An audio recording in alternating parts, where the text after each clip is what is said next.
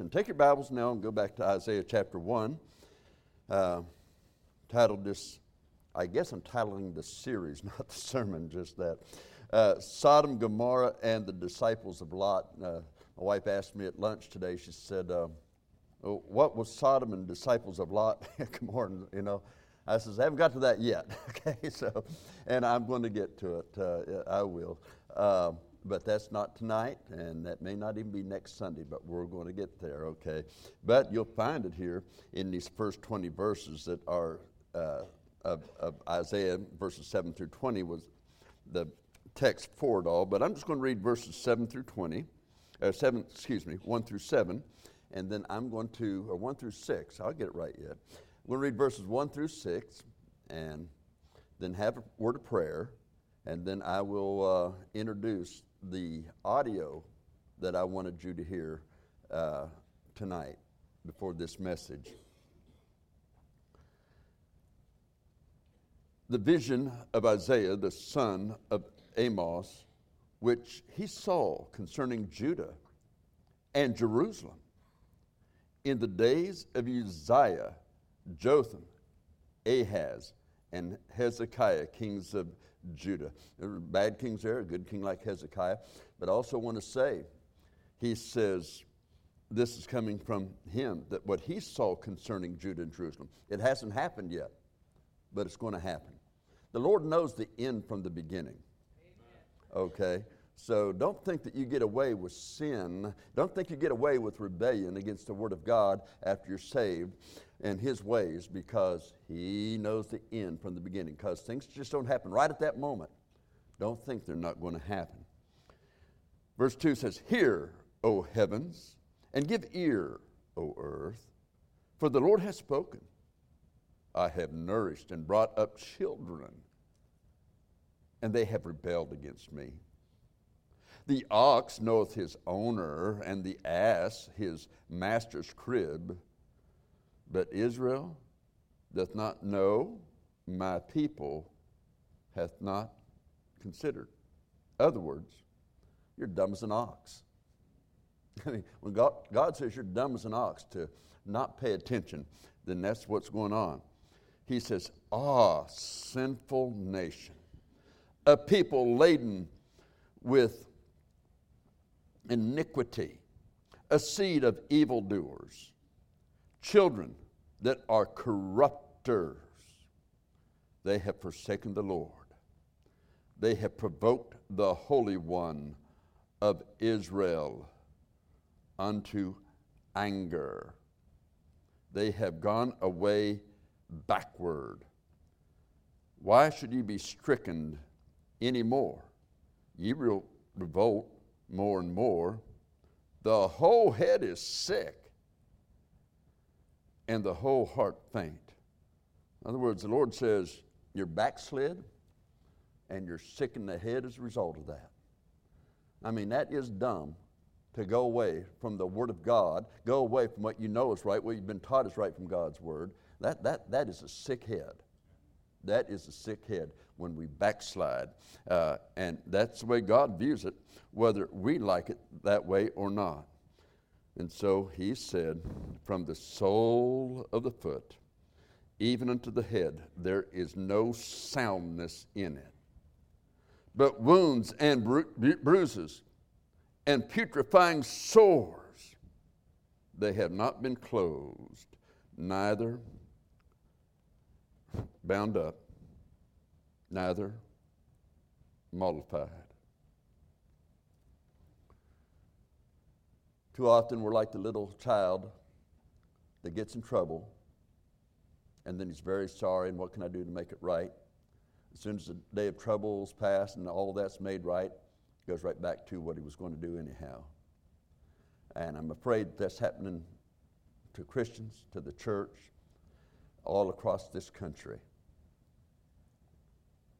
And God has a point where He stops. Instead of just saying, okay, well, we'll, we'll get over that, that judgment begins at the house of God. So be careful. Let's have a word of prayer. Father, I pray as we look into this word further tonight that you would just really speak to the hearts of the people because, really, in many ways, the book of Isaiah is really addressing the need of revival in a country. And Lord, you have blessed us over the years with men of God, not only in this church, but in this country, in this state, in this city. Some men that were used of thee at times abandoned you, others stayed true. But Lord, we're still here. And if you'd use us as instruments of revival where we are, then help us all to have the attitude. The attitude of an Isaiah in chapter 6, where he said, Here I, Lord, send me. And I would ask this in the name of Jesus Christ, our Lord and Savior. Amen. I find it interesting that King Josiah had a prophecy of him 250 years before he was born. Israel, the, now that's the northern kingdom, they had messed up big time, okay? They were over there, they had just messed up. And they had turned up Baal worship, worship and so forth, and all these false gods. And they built an altar. And when the king was there one day, the Lord, through his prophet, told him, There's going to be a king God will raise up in Judah, which is the southern kingdom. That's one time the south will end up beating the north, okay? In the southern kingdom, Judah, by the name of Josiah. Now think of that. That is 250 years before Josiah is a king, before he's born. If that's not enough, Israel will end up going into captivity. Judah will be followed into captivity. They'll go in, they'll be gone for 70 years. But in Isaiah chapter 45, verse 1, 150 years before it actually happens, it names a king by the name of Cyrus who will lead the media, Medio Persian, not the media, the Medio Persian uh, armies that will defeat Babylon and defeat other nations along the way to come to make sure that Jerusalem is allowed to be rebuilt and restored. God knows what's going to happen ahead of time. So when we read 1 Peter 4:17 and it says judgment begins at the house of God, don't think that with the contemporary and all other things that are going on, that we're getting away with it. We're not. We're not. Now, with that thought in mind, I laid out those predictions of the Bible, those prophecies of the Bible that came true. Now, tonight I'm going to, in, in a sense, play a prophecy, but the man who does it is not a prophet. But the vision that he had you would think it is a prophet, but maybe just seeing the signs of the time when our country had already uh, made the laws about, well, you can't have the Bible and prayer in school. And a Cuban Missile Crisis was going on, as well as the other things involved there. This man was on the American News Network ABC News, as a matter of fact, on the radio. He's heard often, most of us, when I'm going to say his name, would know who it was. But in the year 1965, Paul Harvey gave this on his little program that he had on the radio. And he titled it, If I Were the Devil. Please listen because I think it really ties in with what we're going to be covering in Isaiah chapter 1. So, Brother Mark, would you play that, please, sir? If I were the devil, if I were the devil, If I were the prince of darkness, I'd want to engulf the whole world in darkness, and I'd have a third of its real estate and four-fifths of its population, but I wouldn't be happy until I had seized the ripest apple on the tree. The. So I'd set about, however necessary, to take over the United States. I'd subvert the churches first. I'd begin with a campaign of whispers. With the wisdom of a serpent, I would whisper to you as I whispered to Eve, do as you please. To the young, I would whisper that the Bible is a myth. I would convince them that man created God instead of the other way around. I would confide that what's bad is good and what's good is square.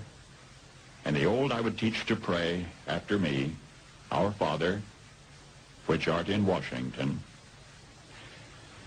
and then I'd get organized. I'd educate authors in how to make lurid literature exciting so that anything else would appear dull and uninteresting. I'd threaten TV with dirtier movies and vice versa. I'd peddle narcotics to whom I could. I'd sell alcohol to ladies and gentlemen of distinction. I'd tranquilize the rest with pills.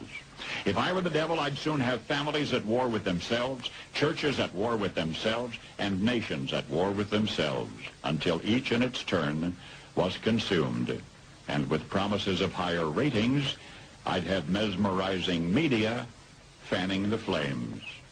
If I were the devil, I would encourage schools to refine young intellects, but neglect to discipline emotions, just let those run wild. Until before you knew it, you'd have to have drug-sniffing dogs and metal detectors at every schoolhouse door. Within a decade, I'd have prisons overflowing. I'd have judges promoting pornography. Soon I could evict God from the courthouse, then from the schoolhouse, and then from the houses of Congress. And in his own churches, I would substitute psychology for religion and deify science. I would lure priests and pastors into misusing boys and girls and church money. If I were the devil, I'd make the symbol of Easter an egg and the symbol of Christmas a bottle. If I were the devil, I'd take from those who have and give to those who wanted until I had killed the incentive of the ambitious. And what'll you bet? I couldn't get whole states to promote gambling as the way to get rich. I would caution against extremes in hard work, in patriotism, in moral conduct. I would convince the young that marriage is old-fashioned, that swinging is more fun, that what you see on TV is the way to be. And thus I could undress you in public and I could lure you into bed with diseases for which there is no cure. In other words, if I were the devil, I'd just keep right on doing what he's doing. Paul Harvey. Good day. That went out over national radio back in that day, but don't forget, back in that day, we weren't listening to cuss words on TV, let alone the newsmen doing it. TV programs didn't have that.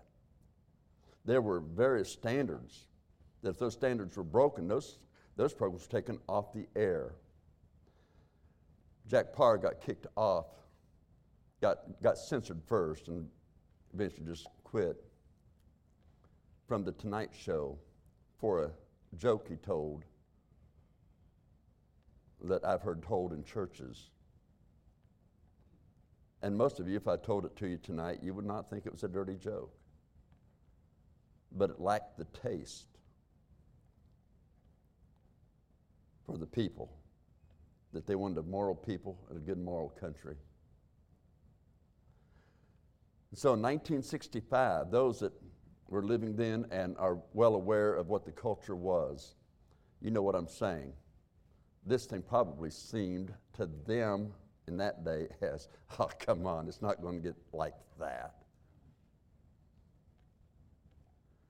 No, Paul Harvey wasn't uh, uh, one of the standards of uh, Christianity and righteousness and so forth. I, I know he participated in uh, helping Billy Graham with some crusades, some other churches. He was in different ones. As a matter of fact, near the end of his life, though, he, he was um, retired in Arizona health was an issue, and his wife turned into a Jehovah Witness, and then had him come in and get baptized in Jehovah Witnesses. So, uh, and I believe that when he was in his 90s, he died. And so I, I, believe that perhaps there, this last couple of years, his mind just wasn't there. Of course, it wasn't. He wasn't broadcasting for a while after, before that, you know.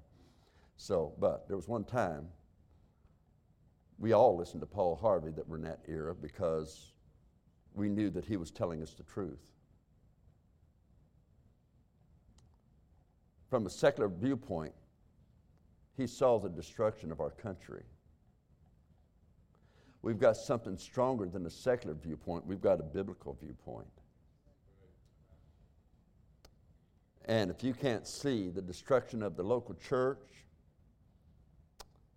and God's judgment on it, followed by the judgment on this country, then you have a spiritual blindness and ignorance that goes beyond comparison. You better, better wake up, not woke up. Okay? So, having said that, let's go back now. This morning I had uh, shared with you from Psalms chapter 9, verse 17 the wicked shall be turned into hell, and all the nations that forget God. And in conjunction with that, we read Proverbs 14 34. Righteousness exalteth a nation, but sin is a reproach to any people. So that doesn't mean all those nations are Christian, but there are standards that are there that if they go by them and just don't let it go wild as it has gone in this country, uh, God may keep it. You ever wonder sometimes why some of these nations out there that uh, maybe they may be Muslim or something, at least they have some morals. Some of them have some morals. And when a Christian nation doesn't have morals, we can expect perhaps a Christian nation may have some problems. So uh, we were going along there. Then we got down to, uh, after looking at some things here of the local church needing to repent.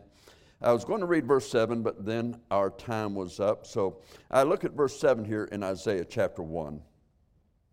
And notice what God says through the prophet Isaiah Your country is desolate. Your cities are burned with fire. Your land, strangers devour it. In your presence, and it is desolate as overthrown by strangers. What do you think about these people crossing the border? The fentanyl. Or maybe a year or two ago when we saw the burning of cities. Or when you have somebody that is on another side of the world by the name of Soros that's funding all of this stuff to destroy America.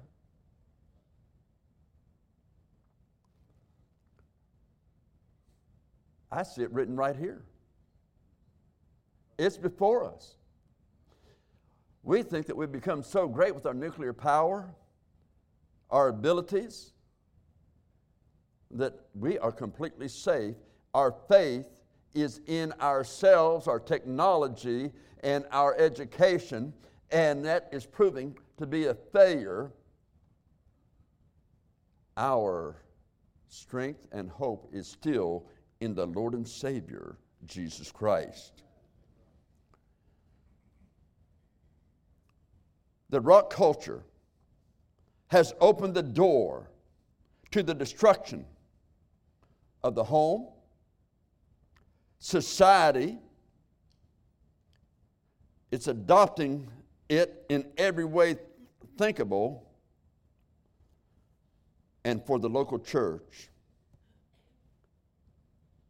it has destroyed its testimony.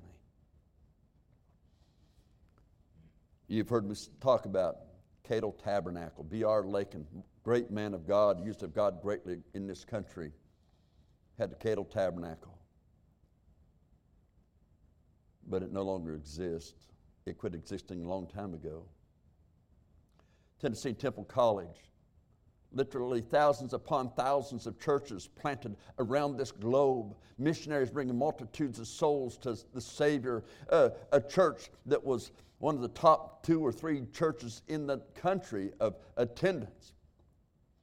You could see every week on their prayer sheet, they'd have a list. It was literally hundreds and hundreds of people that had been saved that week, led to the Lord by name. And now that doesn't exist any longer. Because the contemporary crowd said, you need to get rid of all that legalism. We have the way to do it. And their way destroyed a ministry that doesn't stand any longer.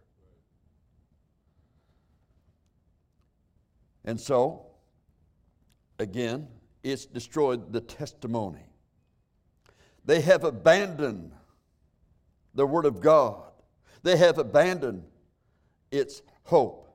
They have abandoned the power, the only power that would make us victorious the power of the Word of God and our God Himself.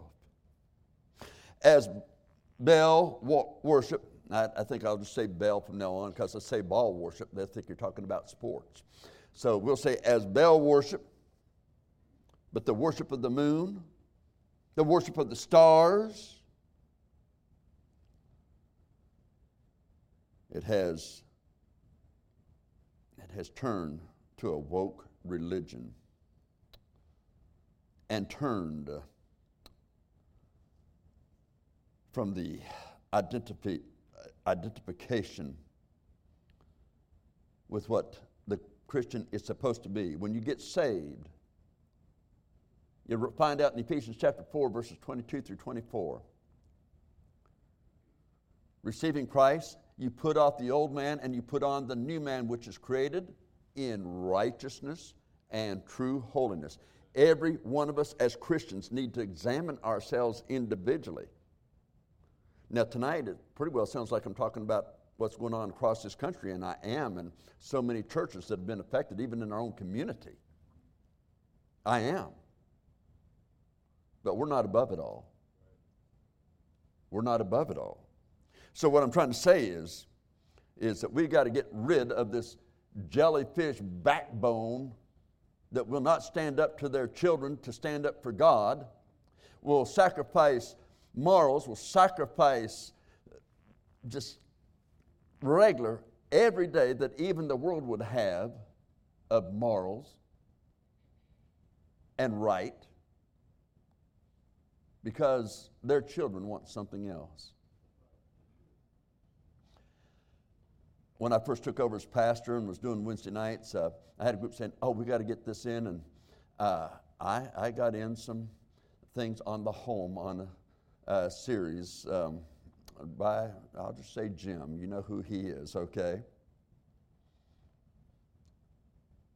And the psychologist, the Christian psychologist, oh, it's so wonderful. And I started playing those things, and he says, Your child may be playing something, some loud rock music in his bedroom. Don't go in there and start yelling at him. Tell him to turn it down. It shouldn't be disturbing everybody else. Your daughter may want to stay out till after midnight, but we're living in a different age. Tell her the parameters, but it's a different age. I made the mistake of having not watched that before we showed it. I got up and told the people, look, that was wrong. I says, that guy is actually out of the Nazarene, so he doesn't even believe in eternal security. And he is not us. Therefore, he is turning this grace of God into lasciviousness. Guess what? You don't say anything about him, so I had people leave the church because I said that. Okay. People don't want to hear the truth. And so they run from it. They run from it. So you look back at Israel, what were they doing? Well, they had pictures of the sun, stars, Baal worship, several of the religious goddesses, women on the walls of the temple.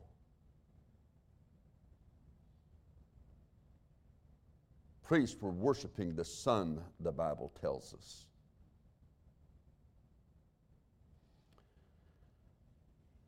Unfortunately, we see those sins coming back into the church where they call us a bunch of legalists and they want to turn sin into another word liberty. But God has never amended His book. Holiness is still holiness, righteousness is still righteousness, sin is still sin, immodesty is still modesty, and God still condemns it. And so it's up to us to say, Am I going to stand true to the Word of God? Even if every member of my church goes another way, I'm going to stand true to God. That's got to be it. Every member of my family, if my children turn from it, I'm going to stand true to God. Why? Because you may be the one that has the influence, at least to bring those grandchildren or great grandchildren back to Christ. Now, to me, this morning, had one of my grandchildren and uh, some of my great grandchildren here and was able to stand and get a picture. Man, that was great. I really enjoyed that. I really did. But uh, I'm not there to raise those kids, that's their parents. Now it's on them in a society that's gone completely woke. Their work is cut out. That parent, those parents, those grandparents, they've got to walk with God, but so do we. We need the power of God in a culture that Satan is obviously in full control. And it's a shame that Christians do not realize that. And so God hasn't eliminated faithfulness to his house, obedience to his word and his commands, which one command that started in the Old Testament and is repeated in the New Testament be ye holy, for I, the Lord your God, am holy. Meaning, my holiness is the measure. Be ye holy, as I, the Lord your God, am holy. Your measure is not the measure, it's God's measure. Why put the booklet out on holiness for that purpose. To get it in your mind. That's why I wanted it 30 days, one a day, so that you could think on it, meditate on it, and, and just see, oh, this is important. It's something to read to your grandchildren, talk to them, teach it to them. Not because I wrote it, goodness gracious. I wouldn't have been able to write it if God just didn't give it to me as it went along. The good example of that is what Paul Harvey said on that broadcast in 1965. What he said there wasn't just something that he came up with because he's so brilliant, and he was a brilliant man. But he was open to let God put that in his heart. I believe that. And God used his mouth to do that.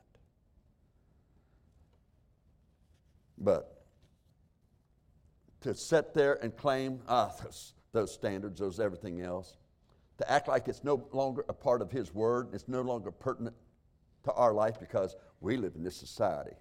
This society doesn't overrule the Word of God. This society doesn't overrule anything of God's holiness and righteousness.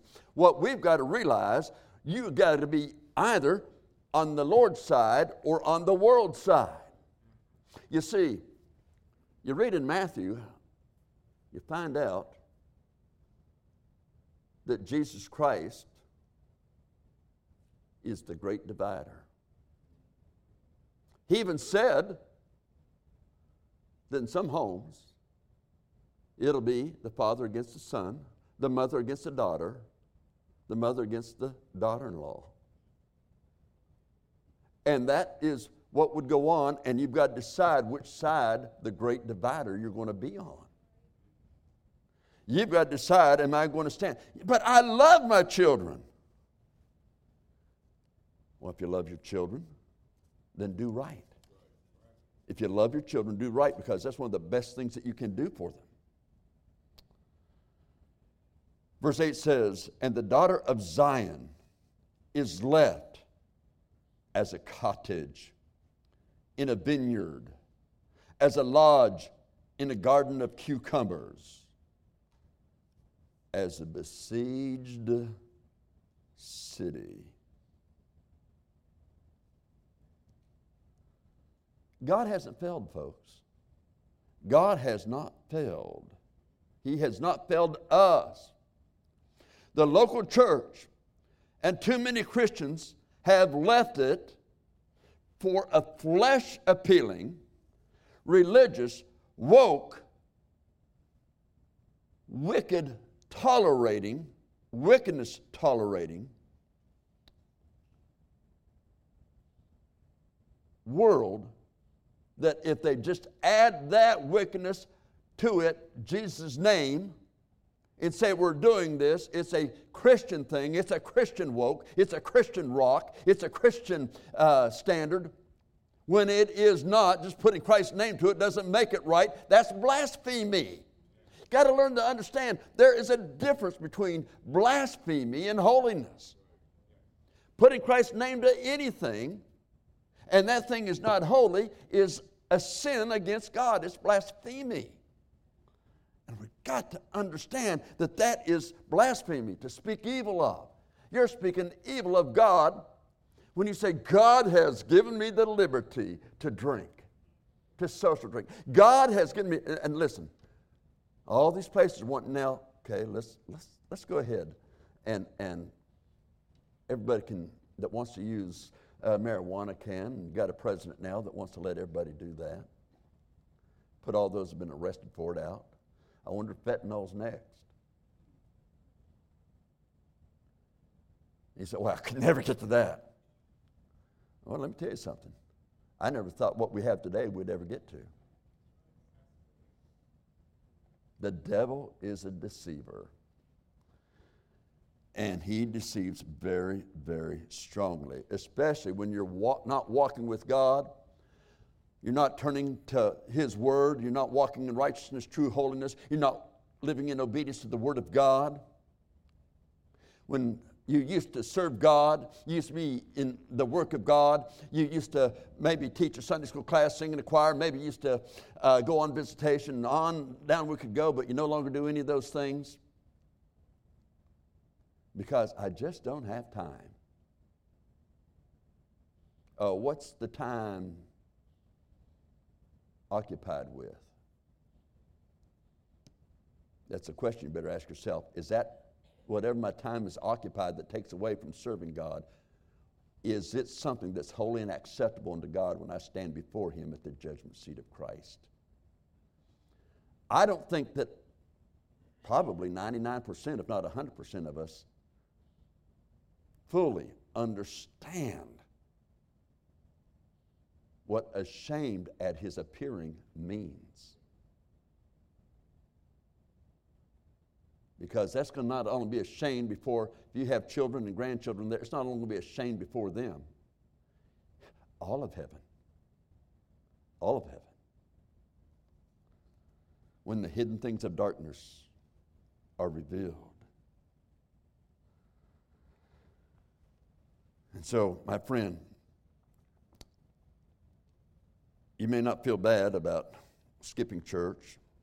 Oh, I've got company coming in, so I can't be here. Bring your company to church. If they won't come to church and they're staying in your house, let them stay in your house. But come to church. Let them know God is first. God is first. Make sure they have a bowl of cereal there at home to eat for lunch, and then you come on down here, okay? And you go out and you eat a nice meal somewhere. Not really, I'm just saying that for fun. But um, uh, I'm not saying for fun, though, to, to not let them keep you from being in God's house. Don't disobey God. Don't spit in the face of God in order to please your family or anybody else that's visiting you. Okay? Don't do that. You see, the problem is today we have become so besieged by the culture that there's a desire to be relevant to the world instead of Christ, which the word Christian means Christ like. Christ like. He which is holy and righteous. Holiness, righteousness, as defined by the Word of God, not necessarily by what teachers and preachers of theology have long since abandoned and watered it down to make it say something completely different than what the Word of God says. And they've turned it down for the sake of money and acceptance. You might say, is the old term for acceptance with the hoi polloi. And that is the sin of the church today. And that is repulsive. That is stomach turning to our God. And my friend, I don't want to be repulsive to God. It cost Isaiah his life to take this stand. It cost, cost men down through the ages. Pliny, one of the church fathers, they said, reject Christ and live or we'll kill you. And he was burnt at a stake. Saying, 80 and six years I've served him, and now you want me to forsake him who has never forsaken me?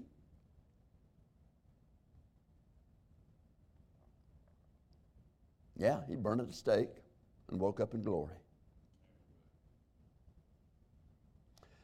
Stephen was killed with stones pelting his body, and he prayed for those that did it. And he woke up with Jesus standing, getting up out of his seat and standing at the right hand of the Father to honor a man that would be willing to stand for him. You've got to believe that God will reward that, but if you have a lack of faith in the reward of standing for God, and if you take it on the chin or however else you take it, then my friend, you're not going to accomplish anything that is good and eternal if you're unwilling to stand. Now, I've got a hold of that. You've got a hold of that as a believer, not just as a member of Central Baptist Church, not me just as a pastor, as a child of God. As a child of God. And so, we hold to the King James 1611 Bible. Brother uh, Woodard did a great job on that that he did there in that series. It's going to stay up there on our website.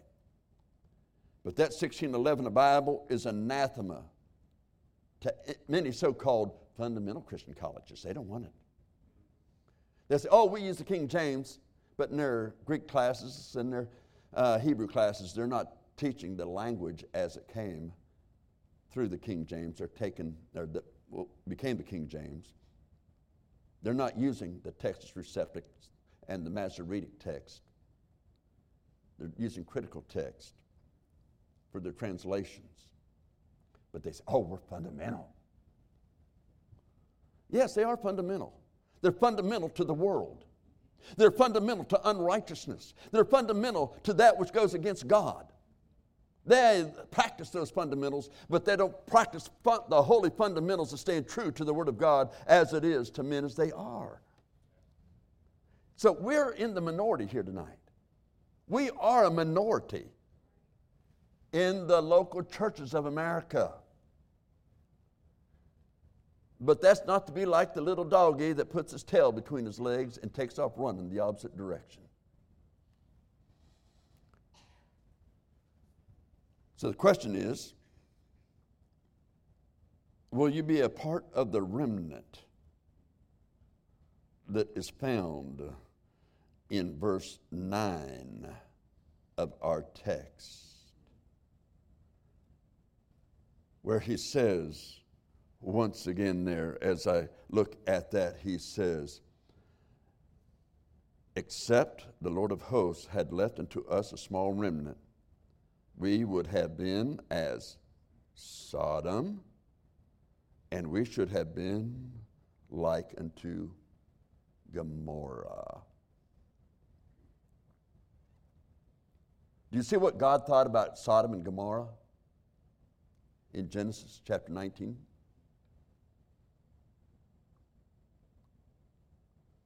As a Christian because the Bible also tells us about Lot who was dwelling there that he was a righteous man. He was saved. But he vexed his soul with that iniquity. He vexed. It was like attacked his own soul. The relationship that he had with God. He attacked it. My friend, we have to decide I'm going to stand with Abraham. I'm not going to be a part of the remnant lot of Sodom and Gomorrah. To be accounted before God at the judgment seat of Christ is a contributor to the ruin not only of my country, but of the local church.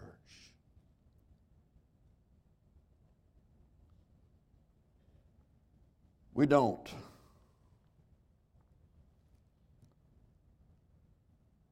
We don't stand. We don't move forward. We don't become the witness that God wants us to be if we don't have the holy standards in our own life. We want to do the things the world does. We want to social drink. We want to go to their movies. We want to do this. We want to do that. Don't expect God to accept you as part of the remnant that is going to help bring your country back. He's going to look at you as part of the problem when you stand at the judgment seat of Christ. The time to decide where you're going to stand is right now. I used that little audio presentation by Paul Harvey tonight to see what somebody back in 1965 saw coming, and it came.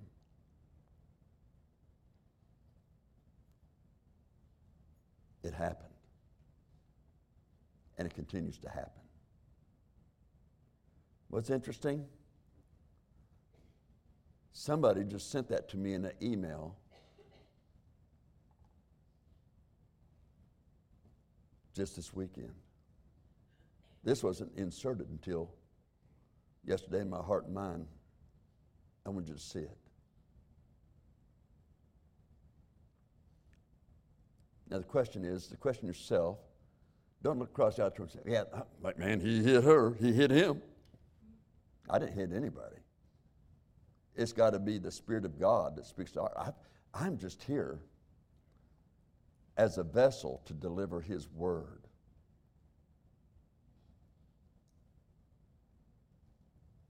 Your part is to hear and do. Let me just say one more thing. Going to say it whether you let me or not. Uh, if anything, will not keep you out of going to work tomorrow. It won't keep you out. Yeah, I feel bad, but I'm going to go. Got to work. Or the family's having to get together. Well, I feel that way, but I'm going to go. Oh, or there's something else going on. I, I feel this bad, but I'm going to go. But it'll keep you out of church. Your priorities are no better than the world's. And it's time to get it right with God. It's time to get it right with God. Let's bow our heads, please.